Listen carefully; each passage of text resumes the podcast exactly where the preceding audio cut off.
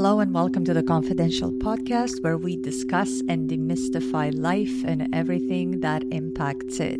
I'm Simone Gissondi, author, health strategist, life transformation consultant, and overall life enthusiast. I dive deep into the fascinating world of life with each show. Each episode features in depth conversations with experts, thought leaders, as well as personal stories and experiences that will bring the world around us to life. Whether you're a curious newcomer or a passionate enthusiast, come with me on a journey of discovery and enlightenment. Tune in every week and join me as I demystify all things that touch life.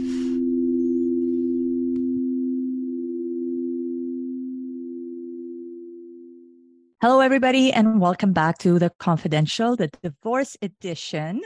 Today, I have one of my favorite human beings as a guest, Dr. Nikos Apostolopoulos. Yes, he's a doctor, he's got a PhD. I'll let him talk about it, and a master's in philosophy. Most enriching conversations I've ever had have been with him. Really preface this conversation with that. And also, he is the founder of Stretch Therapy and Micro Stretching. I'll also let him speak to that. Welcome, Dr. Apostolopoulos. Oh, thank you, Detox. yeah, thank you for that uh, wonderful introduction. Yes, uh, I actually am a PhD um, doctor. I've actually got my Pizza Hut delivery degree in England. uh, my specialty is inflammation, the inflammatory response, and muscle and muscle tissue. And microstretching that Simone mentioned is a technique that I developed back in the 1990s. I can't believe it's over 30. Oh, it's 30. Yeah, over 30 years old. Uh, basically, doing with therapy, I'm using stretching as a, a means of uh, dealing with people that have inflammation, chronic back problems, neck problems, shoulder problems and it's very very gentle stretching. I and my research that got turned into a textbook by springer nature basically speaks to the fact that when you're doing anything with stretching less is more. Being very gentle is very powerful. I often say to a lot of people the greatest gain is made without pain. And micro stretching in a nutshell is a recovery regeneration technique that actually helps the body to recover and more or less than anything, it actually uh, helps the body do what it does naturally.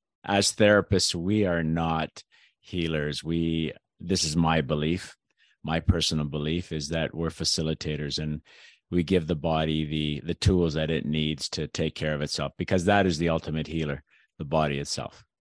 Yeah, and I actually refer to that as we are guides. We guide people on what they can do to support the body on its journey of healing itself. And I think that we're quite aligned on that thought. Yeah, for sure. For sure. Definitely. And, and I also wanted uh, to tell the audience you also work with uh, sports teams to facilitate their healing so that they can be optimal at their respective sports and to be able to perform at the highest level. Yes, I have worked uh, in the past and continue in the present to work with sports teams, sports federations. I have worked with uh, a lot of teams in the NBA, uh, in the NHL as well, uh, English Premier League as well. And uh, my latest stint was working with the Hungarian national track and field team. And if anybody wants uh, a beautiful place to go and see and spend some romantic time, uh, with themselves because come on now, the only person that you're really married to is yourself. Self love, uh, self love. Self love, that's it. And uh, Budapest. I highly recommend Budapest. Don't say Budapest, it's Budapest. Beautiful yes. city. Beautiful. Yes. Well, it's actually two cities, Buda and Pest. I loved my time there. Hope to go back soon. Um, yep. Uh, it would be definitely you should have that on your bucket list for sure. Uh, Dr. Apostolopoulos is actually of Greek descent. So it's extraordinary that he looks at Budapest, uh, which is one of my neighbors from my home country, as a place to go see, especially in light of the fact that he comes from the places of the Greek gods, Mykonos, things that, you know, are probably the most spectacular to visit but I guess that's uh, for you being your home country. You've been there, you've grown up there, you know what it's all about. Mm-hmm. Mm-hmm. Uh, I I didn't grow up there. Simone didn't know this about me. I was born in Canada, but I've actually lived in Greece. I used to row for the Greek national team and uh, love the country. Um, if somebody were to say to me, how can you just how, what sentence would define Greece? I've often said is where nature has fully expressed itself. It is the most beautiful country in the world. And I'm not being biased because I'm Greek, but it's been said by a lot of other people, romanticists, dramatists, wherever you want to call it, uh, you know, heroic writers like uh, Homer. They all they've all loved that place. It it is worth worth uh, spending some time in Greece for sure. Yeah. Yes, Santorini and Mykonos. Especially. Santorini, Mykonos, the islands. I lived on Crete for four months. Highly recommend Crete. It's the biggest of the Greek islands, and there's lots to do on that island. Very much. Uh, love that place. Yeah. Yeah, definitely. Uh, that should be on your bucket list too. Mm-hmm. Uh, and for the audience, because I'm sure you're all wondering, why are we talking about micro stretching and uh, Budapest and Mykonos and Santorini when this show is about divorce? Uh, the reason why I've asked Dr. Apostolopoulos, even though I should refer to him as Nikos because he's my friend, yes. Um, the reason why I asked him to come on the show is because his story is quite unique. He shared it with me, and I think it's worthwhile sharing with the audience just so that we could see the full spectrum of what divorce, uh, like how many lives it can touch, and from how many walks of life people come that have been touched by divorce, to what depth and in which way it affected them personally as as well as their career path of life so on and so forth so nikos I'm wondering, tell us, how did you get being such an achieved man, quite the catch? Everybody, he stands over six feet tall, quite handsome. Oh my Ladies. God. You know, I paid her for this. Checks in the mail. he did not pay me for this. Um, uh, tell us how did you get to the point of divorce especially in light of the fact that you had such a great life path ahead of you having had th- these incredible educational achievements the business that you developed that you referred to working with such uh, high profile teams i can't see anybody being um, not wanting to be with a man like you well you know I think the most important thing that we have to keep in mind is when two people come together, what are the facts that bring them together? What are the circumstances that bring them together? Mine was, what do you mean you're pregnant? That's quite the beginning. that is quite the beginning. No, we'll backtrack a bit further than that. Yes, uh, please preface I, it for us. Sorry? I said, please preface it for us. Yes. No, I met Louise, my uh, former partner, um, in the 1990s uh, in Vancouver, British Columbia. And uh, it was uh, um, it was one sided. I fell in love with her, and it was more or less me trying to convince her that you know um, about my love for her and about my admiration for her. And eventually that happened. Um, and we got together, but we would never been married. We were common law marriage. So I don't know if you people know in British Columbia, if you live with somebody for more than six months, it's considered common law. So we were together for 16, 17 years, and we have two lovely kids. Uh, I'm a granddad right now, twice over, which is great. So uh, that's my eldest daughter, Thalia, Thalia Sophia, and my youngest daughter's name is Justine. They're both in their late 20s, early 30s, like your children as well, Simone. They're getting up there. That's right. And um, and uh, what led to the divorce was the fact that coming from a Greek background or a Greek family, for us, the one thing that you um, is instilled in us is hard work and trying to provide for your family. And I think what happened with me Um, I am an achiever and continue to achieve. It got in the way. I can honestly say it got in the way, and it. Uh, I was all consumed about developing the technique and developing the whole concepts and principles behind the technique of microstretching. I was traveling a lot, and it basically took away from my family, my family life, uh, my kids. Um, uh, I'll give you a classic example, which I'm not too proud of. Throughout the, uh, let's say, 52 weeks in the year, uh, 50 weeks would be spent on traveling and working with patients and and really not nurturing my time with my kids and that is something that i'm not proud of but the two weeks that i was with my kids uh, when we used to go to holidays you couldn't pull me apart from those kids so it was a combination of me being married married to my career mm-hmm. married to my path and i'm sure this is common with uh with a lot of um, things that happen the one thing that i have often said and I continue to say to a lot of people is when people get together sometimes, um, what is it that brings them together? And literally for me, it was one sided. I fell in love with Louise and I tried to convince her. And it basically, there has to be a mutual agreement amongst people. They have to basically sit there and really, really and the other thing I need to say, which is very, very important, and I think I don't mind sharing this, is I came from uh, a family where um, you really didn't get to express your emotions. You know, mm-hmm. it's the Greek family. Mm-hmm. And uh, the other thing, too, is I mean, God rest my dad's soul. He's a great person. I mean, you got to realize that these immigrant parents, when they come over from Europe, they come over with a goal and a purpose to actually make a better life for their families. And right. you can't take that away from my mother and my dad. They did the best they could. And a bar a, a lot of that also has to do with the fact that they are somewhat not in a not in a mean way, but they're abusive in the sense of trying to push you hard, thinking, you know, the old saying that says, uh, spare the rod, spoil the child type of thing.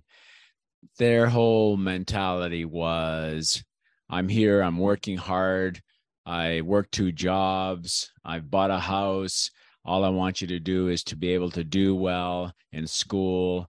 And if you don't do well, you don't get, I mean, you get somewhat uh, chastised for not performing well and it just basically puts us a, feeling of low self-esteem. I had low self-esteem.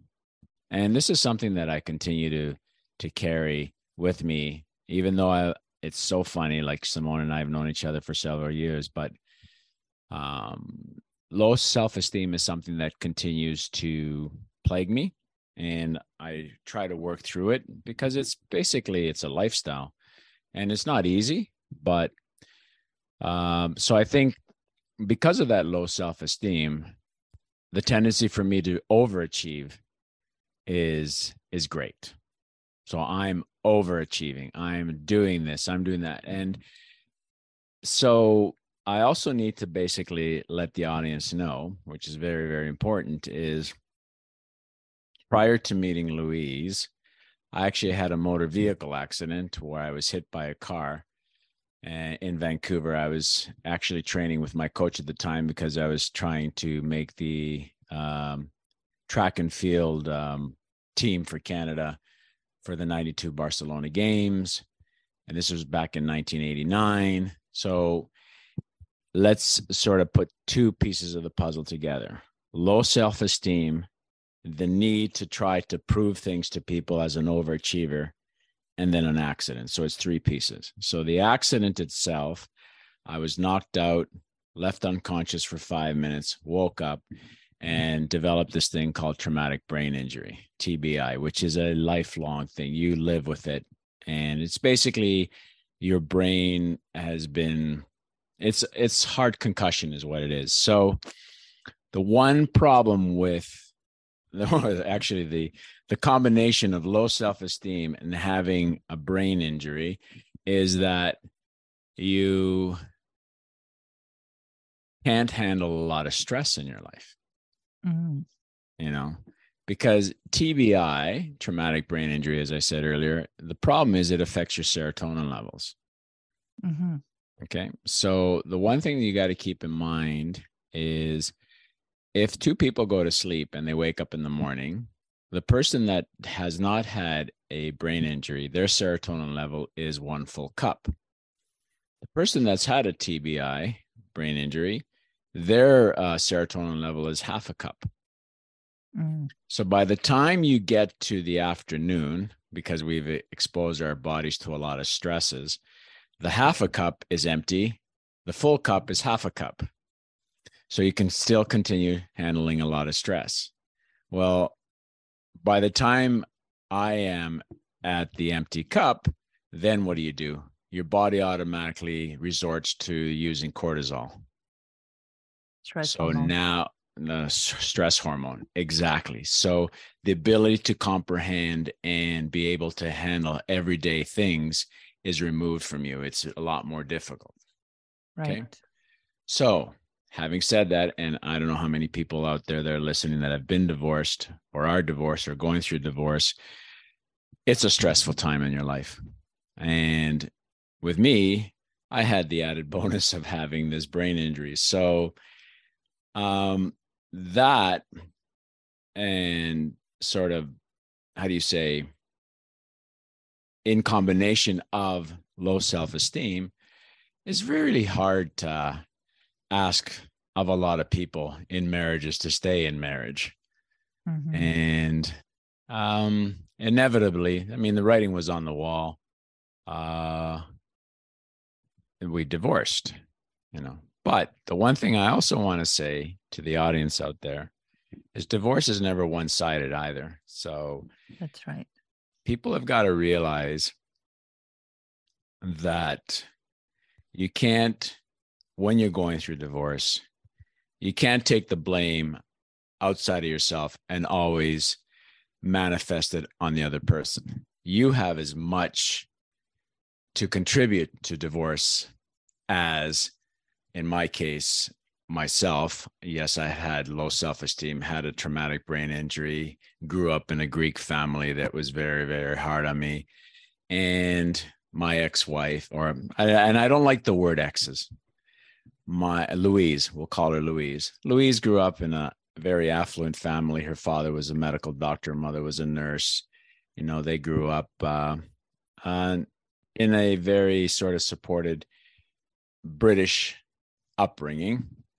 And that, in combination with a, a crazy Greek, was, uh, I say, uh, it had a lot of issues between uh, Louise and myself. And one of the biggest things was the constant comparison of how I grew up in my family and how Louise grew up. So the, the, the cultural differences. The cultural differences were huge. Right. You know, huge cultural differences and uh, I don't blame her for it, but that's what it was. And like I said, when Simone said about, you know, uh, divorce and stuff like this, how did it all start off? It all started off with, yeah, Louise got pregnant, you know, because well, so so that was what kind of brought you together. Correct. And then correct. the divorce. What was the the actual catalyst of the divorce? From what I gathered from the the story you just told, you did not have or did not invest time to create the bond and strengthen the bond with your family and that would probably mean with louise mm-hmm. right i will abstain from calling her your ex-wife too since you're not too fond of that word um, so th- that means that you and louise did not have the opportunity to really strengthen bond. the bond and connect on a deeper level to be able to maintain the marriage to be able to maintain the relationship and in turn and i see a lot of this and with many people that i've spoken with both men and women when you divert your attention. And I think overall in life, and please tell me if correct me if I'm wrong. I mean, your PhD, um, soon to be twice PhD, by the way. Um, when you when you dedicate and focus on when you dedicate yourself uh, and your energy and you focus and um, stay on a path, and yours was to get a PhD, your PhD, and I'm sure you had to go through the stages because you go from a bachelor to a master's to a PhD. So the thing is, I need to sort of back up a bit, Simone. My PhD was actually done uh, after Louise and I separated. Okay. And because and that's a very important thing. What drove me was the fact that I developed a new technique. Microstretching and stretch therapy are new techniques in the realm of rehabilitation and um, it was an uphill battle. I was constantly rolling the rock up the uh, the mountain like Sisyphus, having to prove myself over and over again to uh, athletic trainers, physiotherapists, uh, medical doctors working with these sports teams. I would solve problems that a lot of them couldn't solve, and so it became all consuming again. Remember, I had the TBI, traumatic brain injury. I had this whole sort of um, drive that I wasn't good enough. I kept trying to, and still this to this day, that drive is still there where I'm trying to constantly prove things, constantly prove things. Because I'd like to tell the audience out there, I didn't start my PhD until the age of 51, 52. Mm, okay.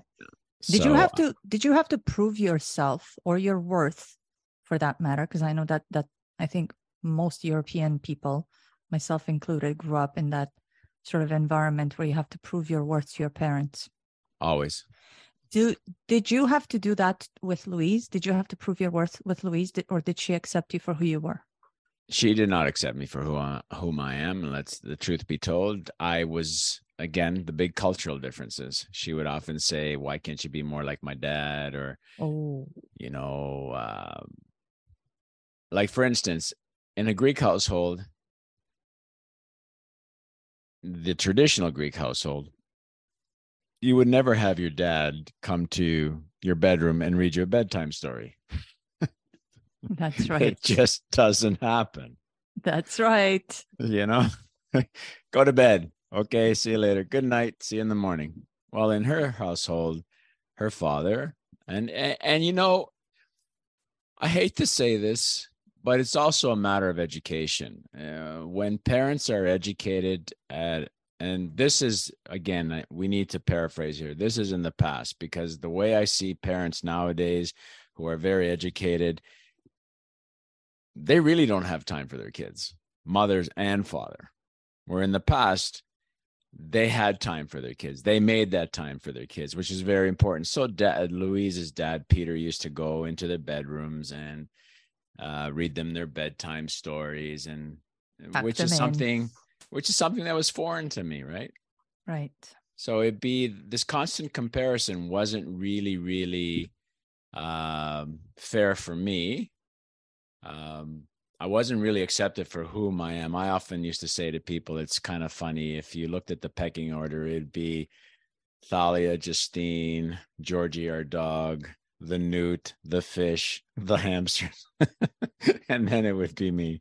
You know. And then Nikos. Where was where was Louise?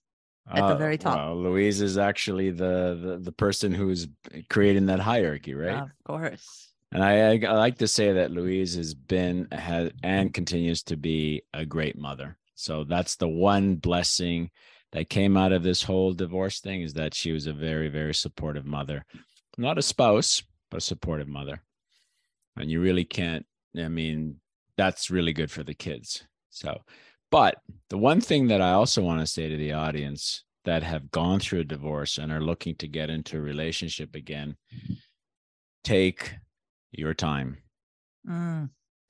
get to know yourself again because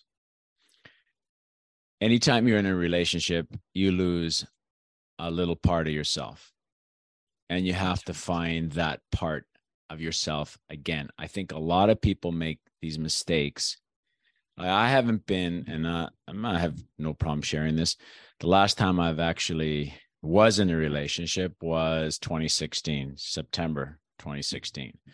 Right. So I've spent the last seven years basically not in a full fledged relationship and trying to find out whom I am because I made that mistake myself. After Louise, six months later, I'm with another person. And what yes. was interesting, what was so interesting about Louise and Dawn, Dawn's the other mm-hmm. person, is they were very similar.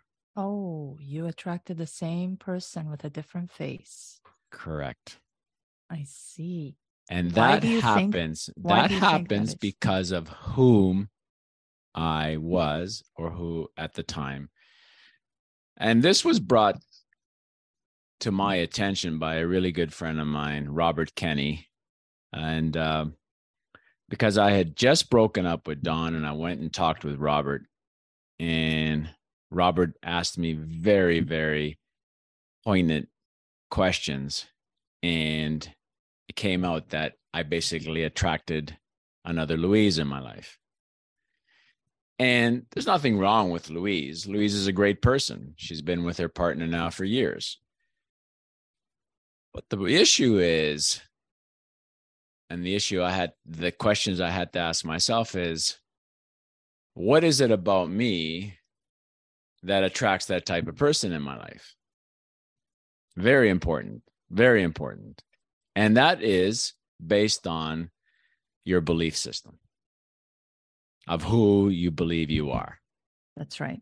If you're not good enough, uh, uh, you you don't really really love yourself. Um, nothing is really nothing really satisfies you. These are traits that basically are put out there subconsciously, and you will attract that type of person into your life. So, what I did um, is Robert suggested I do this thing called A Course in Miracles. Oh. Okay. A Course in Miracles is a book that uh, is a very thick book. I mean, I I don't know where it is on my shelf. Yes. But um, the history behind the whole thing about the course in miracles is breaking down our ego or not breaking down our ego realizing that the ego that that that thing that belief of whom we think we are really doesn't exist that mm-hmm. thing is a fabrication created by what other people said about you that you believed and then you took it in and believed it i.e your parents i.e., your teachers, i.e., your coaches, uh, your best friends, your peers. So, based on that sort of interaction, you start creating this Nico. Nico is this, but it's right. actually false. That's right. It doesn't really exist. We are born divine. I'm Christian. That's as far as my preaching goes because my daughters are agnostic or atheist and doesn't mean I love them any less. I love them a lot. You know, each person has their own belief systems. So in my belief system, you know, I um, am a Christian. And so the Course in Miracles, and the reason why I say this is Christ consciousness. It's Christ speaking, it was speaking through a, I think her name was Schucman, she was a, psychi- a psychotherapist at Columbia, yes.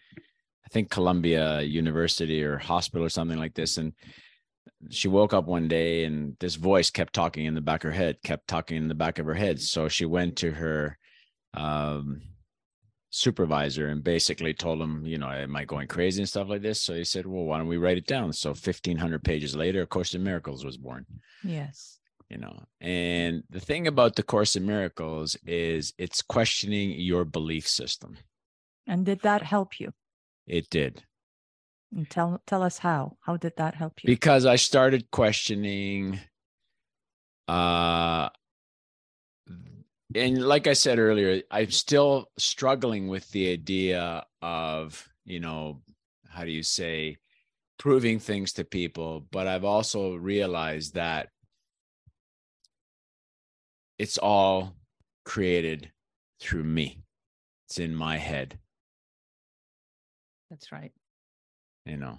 So, where am I going with this story? This is where I'm going with this story. When a person meets another person, if that person is looking outside of themselves, yes, to basically have the other person fulfill whom they are, yes. then I'm telling you right now, that's wrong.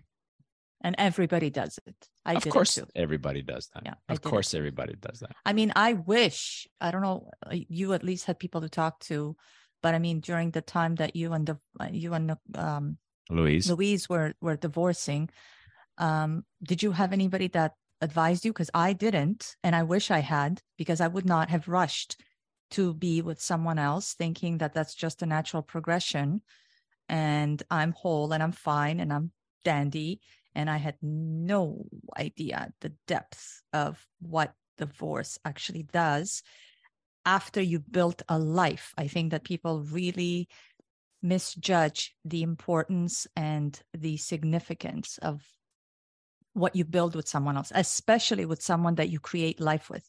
Mm-hmm. Create mm-hmm. only the creator creates. So when we do create children, we are godlike. We are mm-hmm. creating life, and that's huge. Mm-hmm. So you have a certain bond and a certain connection to that person by virtue of that. So when you rush to another relationship without having cleared up or gotten over or detached yourself fully from that previous relationship, it hits you like a tidal wave. Well, you know, the issue is if we look at human life, we know we're all going to die. We're all going to go there. It's now, physical. We're talking physical, not physical talking death. spiritual. We're talking yes. clinical death. Yes.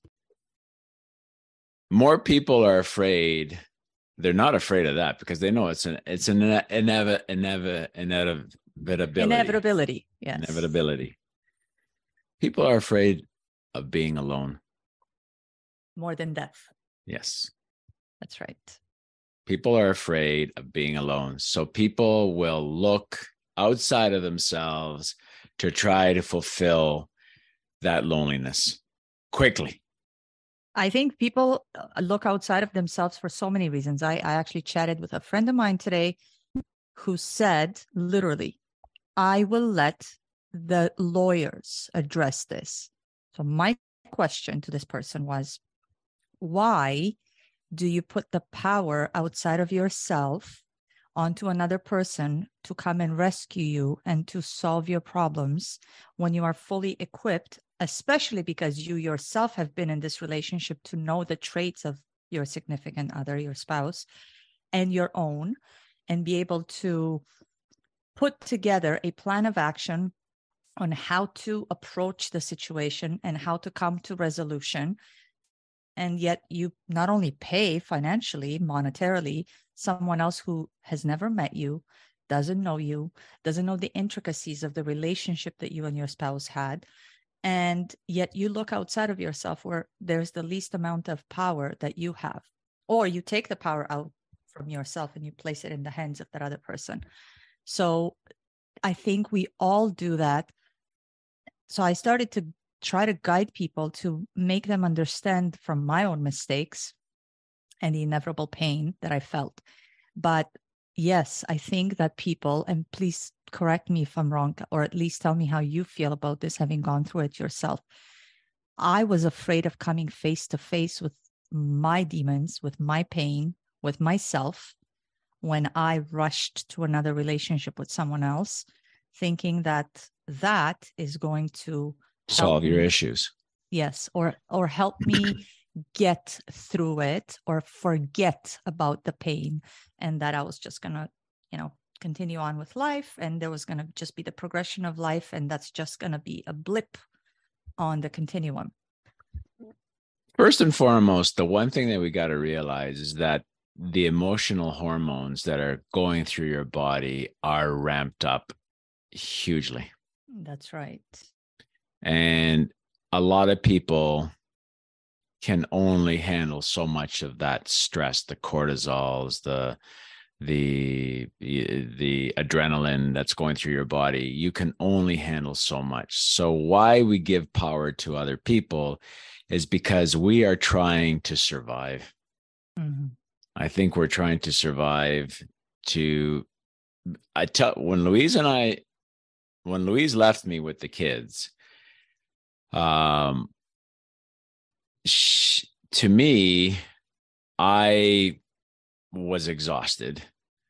Um, and then I would have all these sort of dialogues in my head to try to come to grips with what actually happened. And i would be angry about her and you know and i'd use expletives to describe her and stuff like this. I am trying to basically grasp at anything to try to find some semblance of uh, calmness. Wow. So when you know we're in that state i i kid you not i'm not a drinker simone knows me. I last time i had a glass of wine was i'd harbor to say four or five years ago. Um and uh a friend of mine took me in for two weeks. Victor Adair, love the guy to death. He's one of my best friends. Lives in Vancouver. Victor Adair is a very accomplished business person. He does the uh, uh, Victor Adair report. Um, he's also been on, uh, I think it's uh, Business News Network. Really a good guy. I kid you not. In order for me to fall asleep, I would be I'd be drinking like half a bottle of bloody wine myself. Oh geez. But that's to numb my pain. Yes, I'm so glad you said that because I and people do different things. It's very multifactorial. Mm. Different people have different things that they turn to to numb themselves. Yes. And Those emotions are yes roller coasters. Yes. And you are you are trying to find ways of trying to quiet them. That's right. The thoughts, the oh, the, the, the constant poking, the pain that comes and you don't have it in you anymore, especially in light of the fact that it was the same for me. I had a full-time job and you had to show up and perform at a hundred percent. I had gets, patience. Yes. I had Nobody patience. Gets, life doesn't care. Nature doesn't care. Nope. Your employer doesn't care. Your friends, even, they care to a degree, but how much do they care to actually listen to you 24 7, bitch and complain about it? So imagine how much that takes out of you. Regular life, where you're expected to ha- be on your A game, function at 100%, and yet you're also carrying this. So a lot of times people turn to bottles of yeah. various alcoholic beverages, such as what you just described, uh, painkillers, uh, street drugs, um, so gambling. Then, so then you got to actually sit back and forgive yourself. And what do I mean by that? Because you jumped into another relationship because you were trying to find ways of dealing with that that constant chatter in your head that that thing that would like I would finish having dinner with Victor and then I'd go to bed. And like clockwork, I don't know what it is with me, but when I'm going through a lot of stress, even nowadays, when I'm going through a lot of stress, three o'clock or four o'clock in the morning, I am up like a campana, which is a Greek word for like a bell. Bing, and I'm up. I'm up and I've and the problem is that now when you're up, that thing comes in the back of your head. Yep, the monkey, the monkey starts to chatter. Uh, so we do try to find ways. I mean, and again, people people try to find ways and means of being able to stop that chatter. All I can say to a lot of people is that are going through a divorce right now, it does get easier. It's hard to believe, Yes. It's hard to really see, you know, but it does get easier. It does because eventually the hormones start collapsing and you start getting more into a, a flatter wave like a rhythm yeah so there it, your body goes more into a state of homeostasis at some point. But the one thing i will say to everybody out there is get yourself a routine. Yes i so i call that structure and that's what i always tell people get mm. yourself into a structure. And because especially for you because you obviously you were and on the rowing team as you mentioned and you worked with athletes. Um, the one of the best antidepressants one of the best things people can do is exercise. So aerobic get, exercise. That's right. So if you can get yourself into a gym and if need be work out with someone else so that they can drag you there so that you're not going to talk yourself out of it that will be the best antidepressant that you can take to get yourself on the path to healing.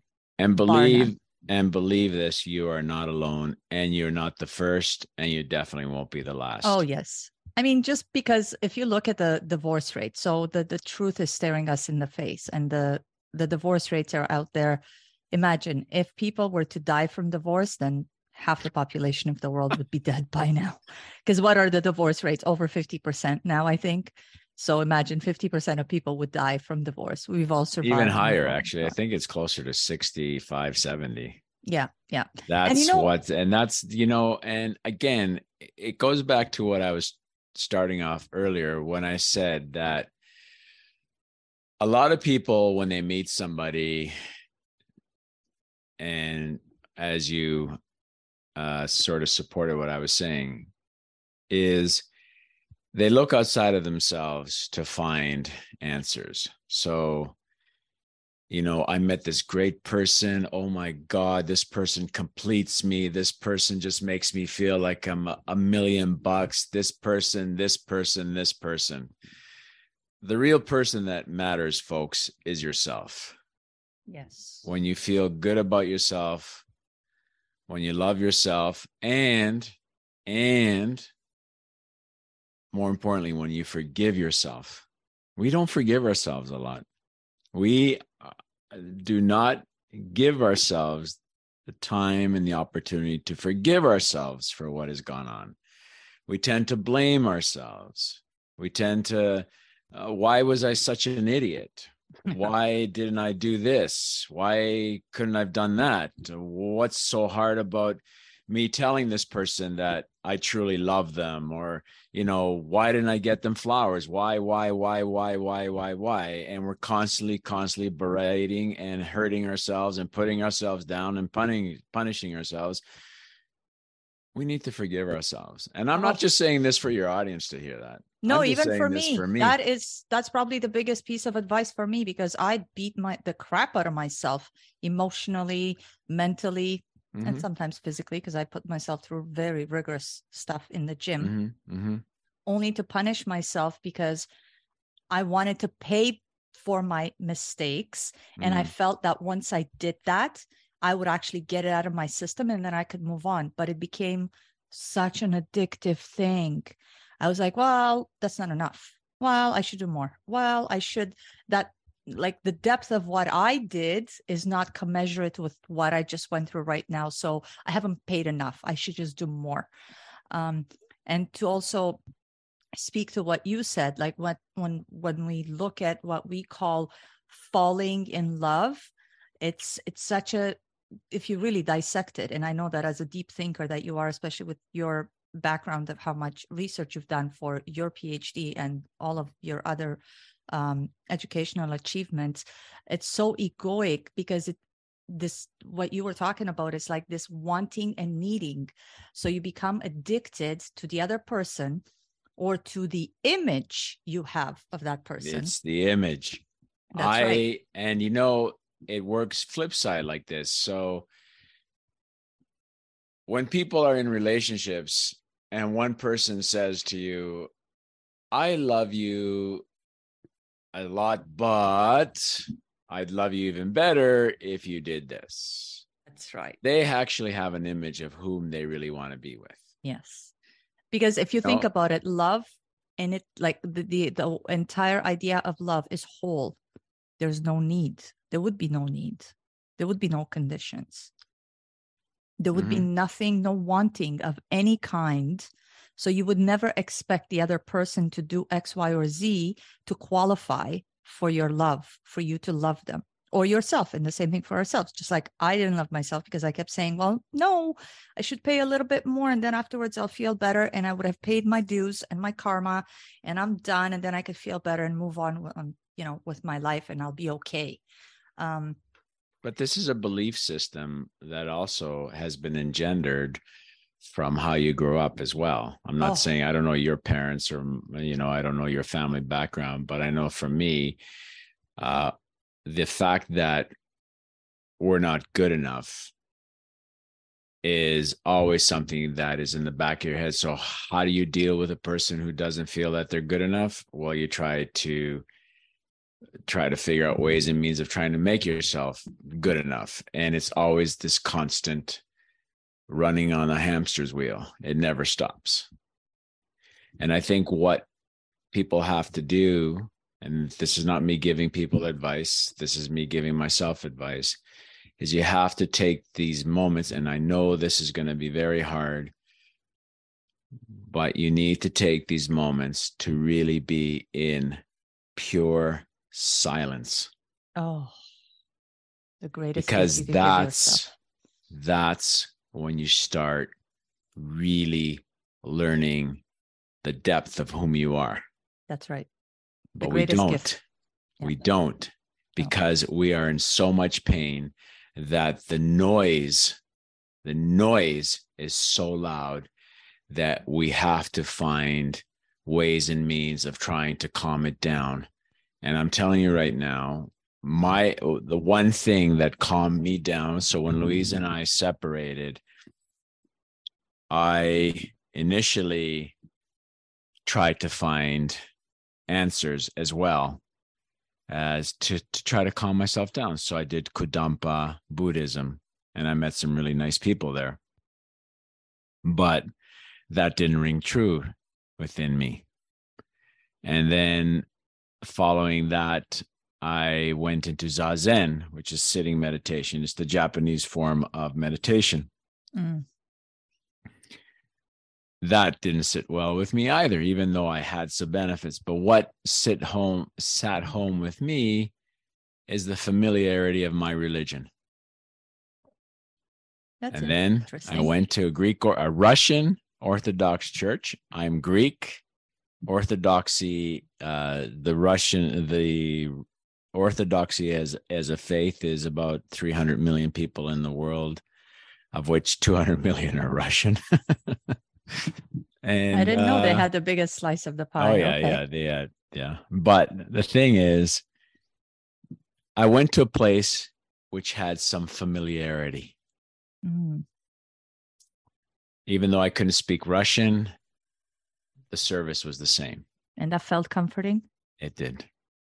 Okay. So I went and found my comfort through something that was like I have uh, I have nothing to I have nothing to hide here. I actually wanted to be a priest and then I discovered women. So that was the end of that one. you know, but God created us created us too, you know? I know, no, but I'm saying discovered women, meaning that you know what, there goes my priesthood. Um, I went to a place where I was comforted, comforted from a spiritual point of view as well, Yes. um, because there's a thing by Saint John of the Cross.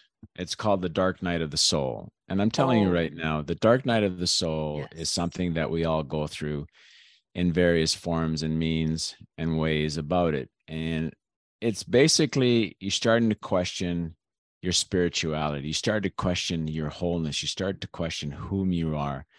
So, I, part of what leads to people going through divorce is also, I think, that people get to a stage where they are questioning their spirituality. They start questioning what is it about them that whom they are. And i honestly think that that's another reason why people divorce as well because they finally wake up.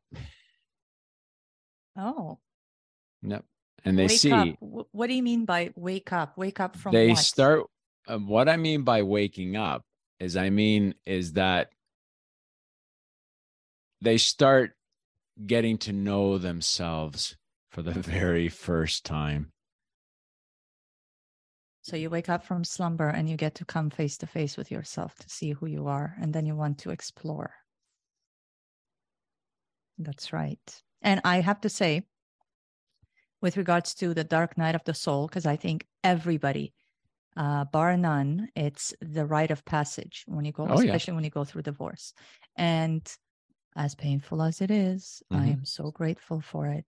Would Mhm. not trade it for anything mm-hmm. because we come to be who we are by virtue of the fact that we went through that dark night of the soul. So I- hence why it's important.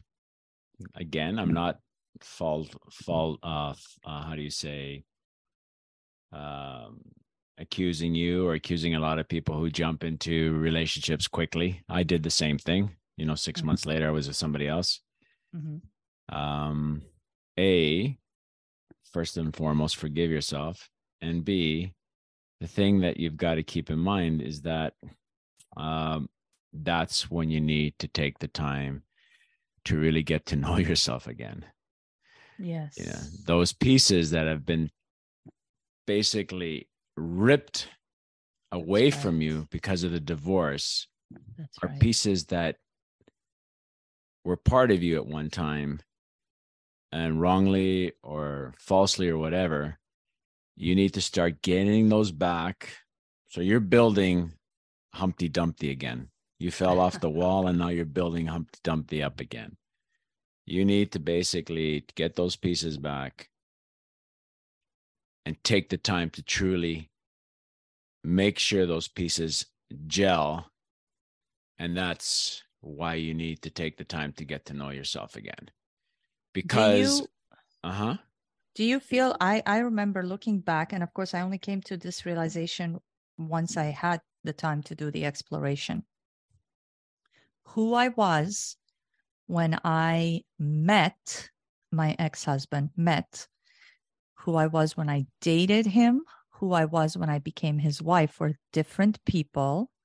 And when I got to the divorce part, when the marriage started falling apart, completely different person. I had transformed and grown and kind of come into myself. And I came to realize and recognize things about myself that were not there years prior when we just got together. And I think that, and I hear this all the time oh, but you've changed. We, we, resist change to such a degree because a lot of times I think we feel the pain because we want the familiarity of what was once mm-hmm. and we we feel its absence to the degree that we would do anything to go back to that place of comfort even though the necessity of growth and evolution is so huge so that Mhm. you can become who you are meant to become. Otherwise and we could see this in every culture around the world it's not something that's exclusive to any culture or any race for that matter either. Um, people stay in marriages and they're unhappy. There are many people who are married. I think the divorce rate would probably be in the 90s if people who were to be truthful come face to face with the fact that we don't belong together anymore because we've grown in different directions and at different rates and we shouldn't be together but we stay together because culturally we're expected to um and now the big want- one nowadays is financial financial that's right or the shame mm. Yep, that's right. But if you stay together for financial reasons, but you pay through your energy, it's just not. well you know nowadays i think younger and younger kids generations they're they're not going down that road of marriage i think they're more like hey let's see if we can cohabitate And to a certain degree, I actually think that's probably a better approach, mm-hmm. especially when you look at the vast legalities around divorce and Oh, marriage too. I mean, when you have to have a license to get married, and then afterwards you have to wait for a court system to give you the stamp that says you're now free and clear and you can go and seek another relationship. because that that's Uh. important to a lot of people. I I always say when I meet men, I'm terrified. I do not want to get involved with married men. I do not want to be known as a homewrecker because some woman's going to say, well, he's still technically my husband and you stole him. So it's like, no, thank you. Please be fully divorced if you're going to pursue me. Um, Mhm. so so those are important factors to recognize that we are different people and you can only do that much like you said through that self exploration through taking that time when your relationship has fallen apart or your marriage has fallen apart to really get to know yourself who you are at that juncture and who you were before i did a lot of that and it's in my book for those of you that don't know i wrote a book about it it's on amazon it's called against medical advice because it's it so happens and Nikos was talking about the fact that he had that accident. I had a stroke at Mhm. 35 as I was going through my divorce, which was again speaks very much to the stress you talk of and how the Oh, yeah. body just could not handle it. True. Um, because I had no no no uh, medical reasons that or no symptoms. I was thin. I had good blood pressure. I was very athletic. Ate really well. Um, so there were no reasons for me to have a stroke at such a young age, but I was under extreme, extreme Stress. stress, especially trying to carry the full time job, keep it all together while everything was falling apart in my household. So it's important to really get to know yourself. And that was when I finally got to know myself after the mhm. fact.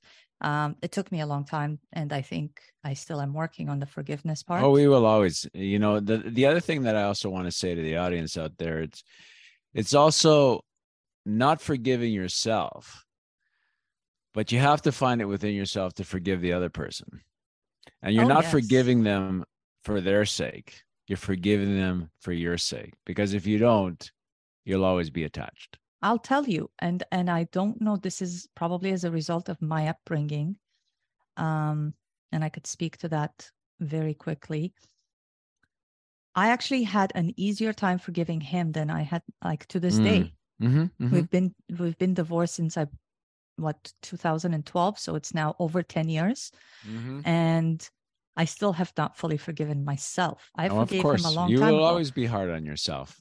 we're great friends. The kids love it. The kids have you know thrived. I mean my both my kids have excellent marks.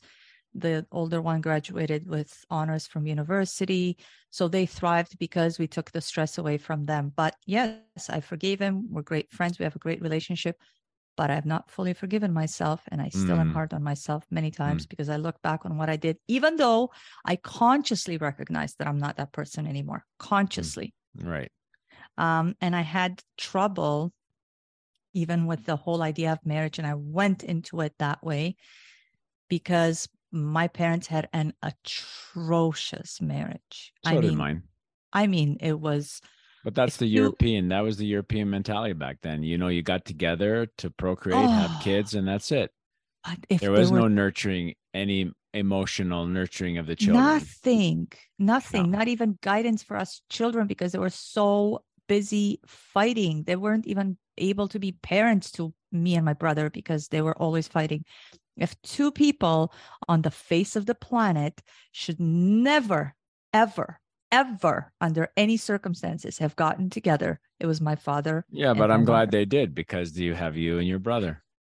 Yes, but I'll so tell you, you. You know, I know what you're saying. It's true. It's true. it because you know why? Because we carry the trauma of into course. our respective futures and that trauma, that trauma does not. That trauma does not happen outside of the body. It happens within the body. Your mother's carrying you, and your brother inside her womb, and you are being traumatized at the same time. That's right. And actually, you're probably familiar, especially because you lived in Vancouver, and Dr. Gabor Mate, Mhm. um, who also loves Budapest, by the way. Gabor Mate is in Budapest right now. I think he's living there. He's Um, he's Hungarian. He is Hungarian, and he. So I, I learned about him when I was going through my studies, And he has actually done extensive work on trauma and addiction and what happens to people who have been traumatized and what ends up happening to people who've been traumatized. And he spoke at large about this. And I know that, yes, exactly. It gets passed on while you're in the womb. You're already kind of Oh, programmed with the trauma.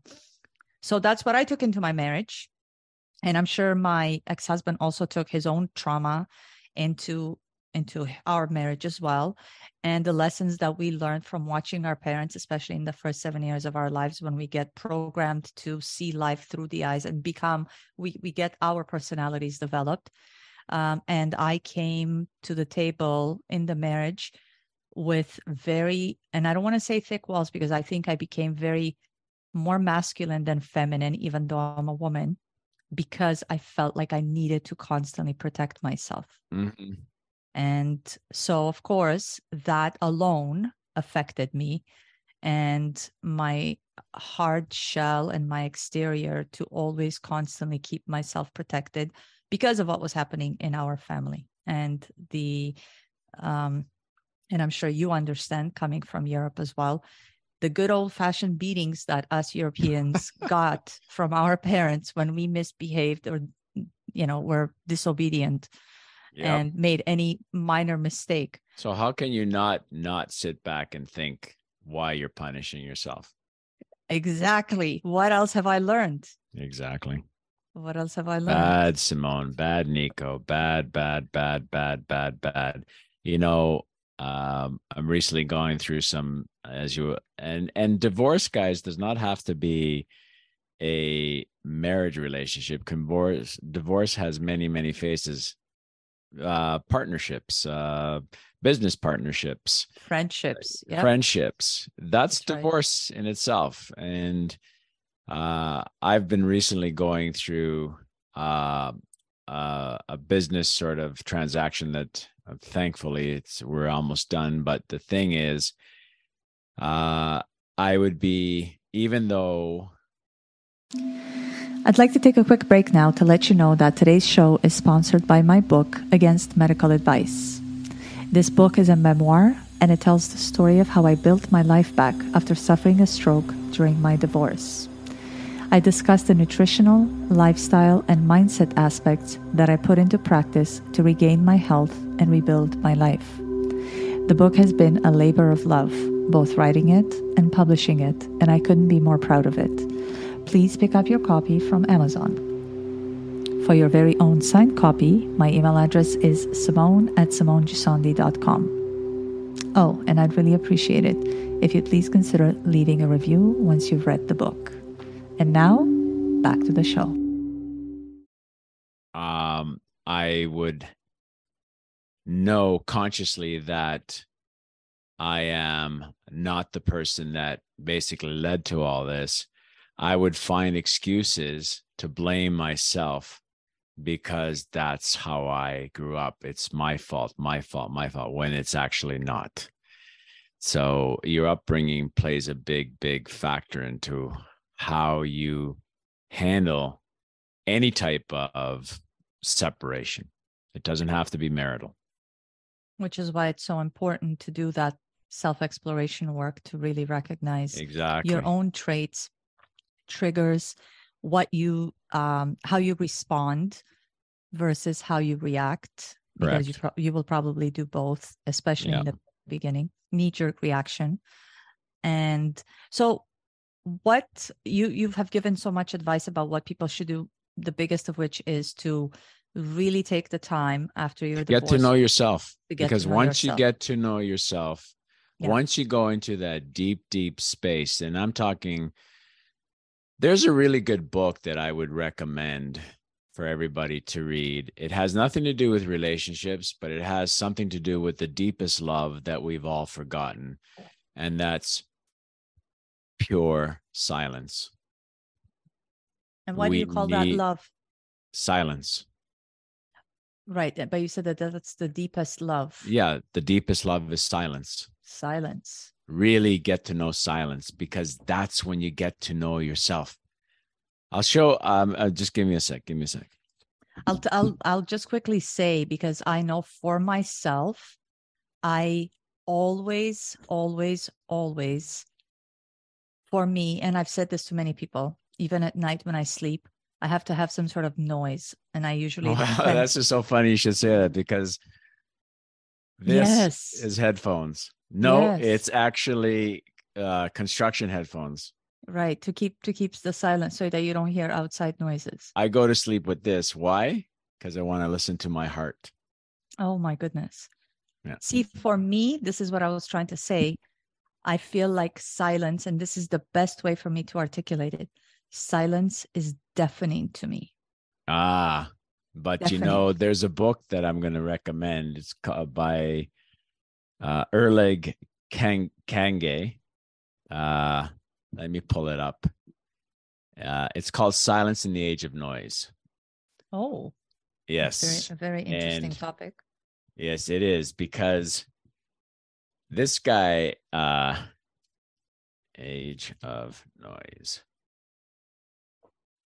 Let's But uh, on the flip side, I like uh, sounds of nature, especially. oh, for sure, sounds of nature are good, but Yes. what what true silence? Like, here's another book I'm reading right now. I just started reading it. and and even for you you have uh you want to hear the sound of your heart so it's not complete silence you are No, listening to it's something the silence of going deep within yourself. Your heart is part of you. It's deep Right, within you. right That's getting to your core. right And that only way, why do you think meditation is out there? Why people meditate? It's they meditate. And what what is the one thing that they tell people when they meditate? Listen to your breath, feel your breath. It's getting into your core. You know, and when I'm talking about silence, I'm talking about taking that time to really get deep into you because that's where your spirit is. And you know what? We've all experienced our spirit by that thing that I've said. Remember, Simone, I said to you, there was this knot in my stomach. There was this pit in my Mm. stomach. yes That knot is your soul speaking to you. yes it has very subtle ways like whether it's a uh and it's typically a, a feeling It and is it's that intuition when something just that gut feeling that something doesn't that feel gut right feeling. that's Thank your you. soul speaking with you Eh, because you know the body consists of three brains. It's not just one brain up here. This is the the mind. We also have the heart, very powerful, and the other one is Mhm. the enteric, your gut. Your gut has got its own brain, and that's where your soul sits, right there near the solar plexus. That's very very important. So when you go into deep silence, into meditation, you're trying to get into that core of whom you really are. You're trying to connect with the surrounding, the, the real, true, divine surrounding. And I honestly think this is just me that society has amped up all this noise to keep us away from getting to know whom we really are, And from getting us to get to our core.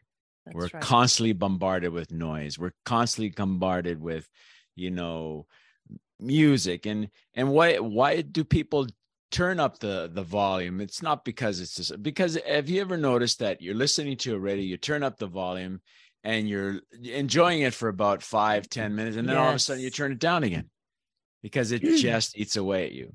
This noise is preventing you or distracting you from getting to know whom you are. It's that that deep core that can only be accessed through and i'm going to say this this is just me. The only way i access it is through breath prayer and trying to go deep inside myself. So this book silence in the in the age of noise um it's really short read. I often take the i've given many copies away. I'll get you a copy as well. And um it's a short read. It's 32 little short chapters of about two or three pages each. This guy was an explorer and i think he he looks like a viking. Even he is norwegian. Mhm. and the one thing that blew my mind away is he spent 50, five zero days by himself, dropped off at a certain part in Antarctica. Ooh, and basically skied, pulling his tent and his food for 50 days across the Antarctic continent to wherever he went to. And I'm telling you one thing if there's ever a point of really getting to know silence, that's when you really come to grips with whom you really are. So I actually uh, signed up. So here in Ontario, there's a center for Vipassana, which is you mm-hmm. go and you do a 10 day retreat, mm-hmm, which is a mm-hmm, silent mm-hmm, retreat. Mm-hmm.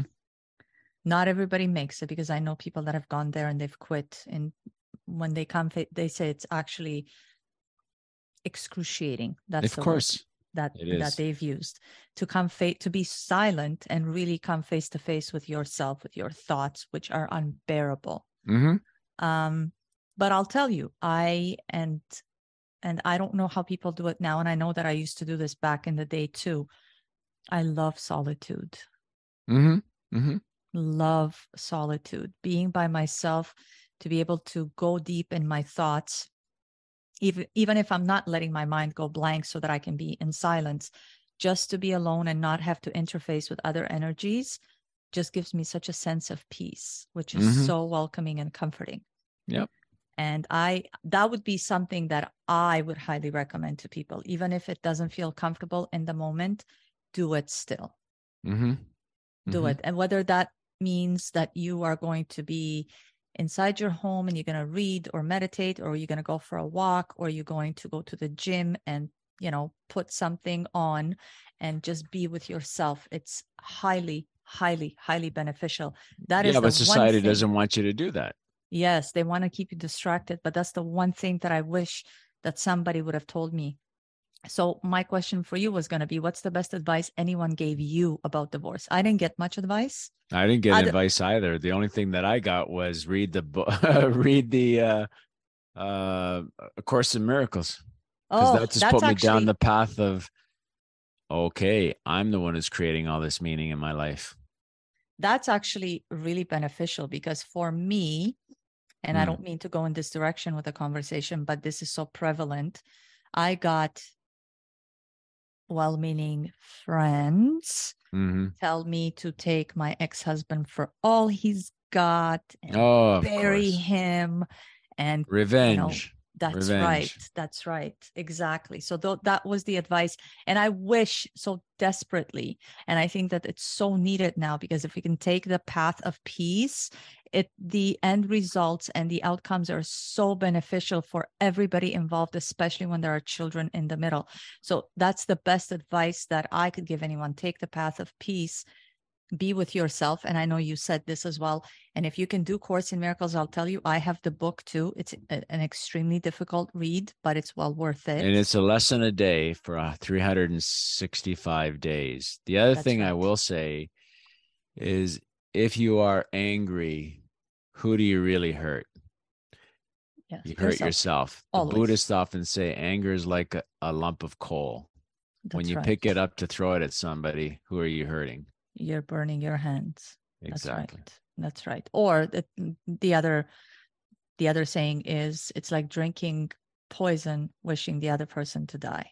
Mm. by you're drinking the poison. What do you wish that you knew before you started your divorce nico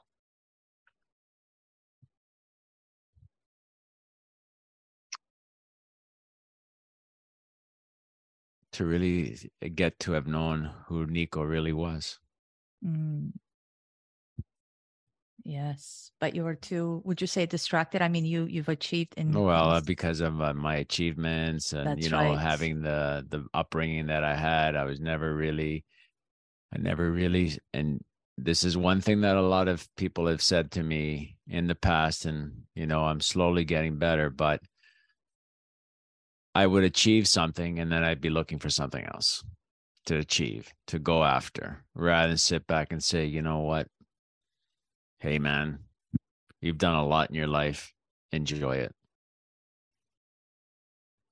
Do you feel that that was a distraction, even though the achievement probably fed your soul on some level? Mm, it was a way of punishing me to be better. Punishing? Yes, because of my dad. You were never good enough. That's right. You weren't ever good enough.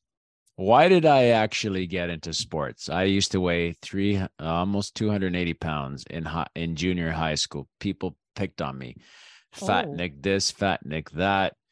You know, I still have stretch marks on my body, and um, I mean, I'm not for what this is. Uh, I almost committed suicide at grade 10 because of constantly being uh, made fun of and being put down from you know your peers not having that emotional support at home so when i basically lost the weight and got into sports and now i started developing this identity that i'm an athlete what was my driving force it wasn't like i wanted to be the best i can be i wanted to be the best so i can show people that i made it to the olympics and you guys can go take a flying hike Oh my goodness. you know So it wasn't even for your sense of achievement, it was to prove to other people. correct so you asked me what was the most important thing for me is to really have gotten to know me Mm. because if i did get to know me i don't think i would have been with louise i don't think i would have been attracting that type of energy in my Ah, life Yes. i would be attracting a different type of energy What it's all about energy simone you know that Yes, of course, and it's an exchange, and Mhm. we we attract that which we are. So on some or pieces of our dominant pieces of ourselves that need to be dealt with, uh, we are attracted for us to be able to come face to face with them. So it's like the world or life is holding a big mirror to you to say, Yep. this is what you need to work on. Correct So outside of the very impactful, significant things that you have mentioned of getting to know yourself, what would you say that overall you learned from your divorce, from the divorce itself?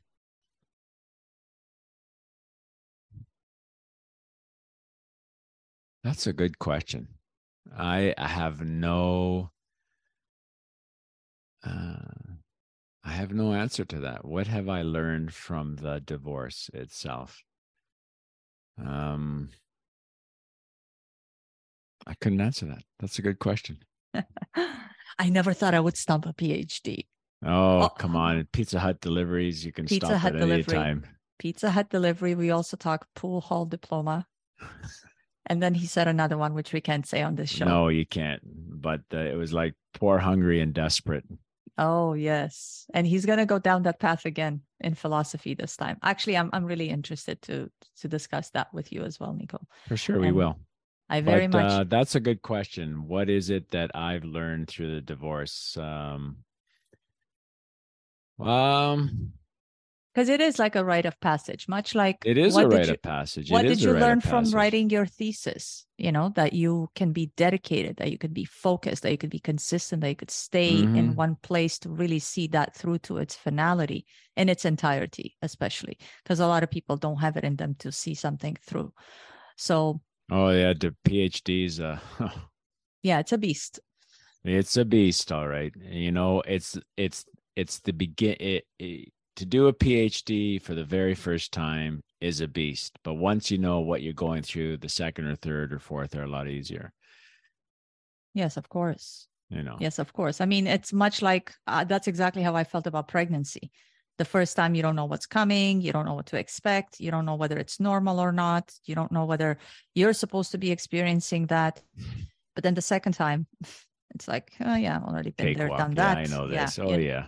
Exactly. It's time for me to, yeah, exactly. It's but the what have of I the learned from my divorce? Wow. If I were to say something that has taken me, and I'd like to tell people out there, Simone has a good relationship or has a relationship with her previous partner. I don't have that relationship with my previous partner. So it has taken me this year, this is after seven years. But Louise and I have basically worked together for 16 and we're actually been divorced for 17. So it took me this year, after seven years of last talking to her, to wish her a happy birthday. Oh my And goodness. It's because I think the most important thing is I needed to forgive her to forgive me. Oh wow. Yeah. That's actually that's that's very, very deep. Mm, to forgive her to forgive you. mm. Wow. So Uh, I'll tell you, it was an extreme. It was a lot of a lot of work, even for us. Um, but it was very. I think that if we hadn't had children, I don't know that I would have been in the same. But like my Oh, love, I can tell you that right now. I would not have been with Louise. Not, not even, uh, even though I fell madly in love with her and stuff like this. Uh, having met her parents, her father was a lovely guy. Her mother, who's still alive, was an all right person. um, I don't think we would have stayed together. Definitely not. I I think that it was just from post divorce for us. If it hadn't been for the kids being present, I don't know that I would have been so apt to forgive. I probably would have forgotten and stuffed down as far deep as I can the feelings and just forget about them and move on to something. But we I really had to, to yeah, but you would carry kids- those with you into your next relationship because they Yes. do they do manifest themselves.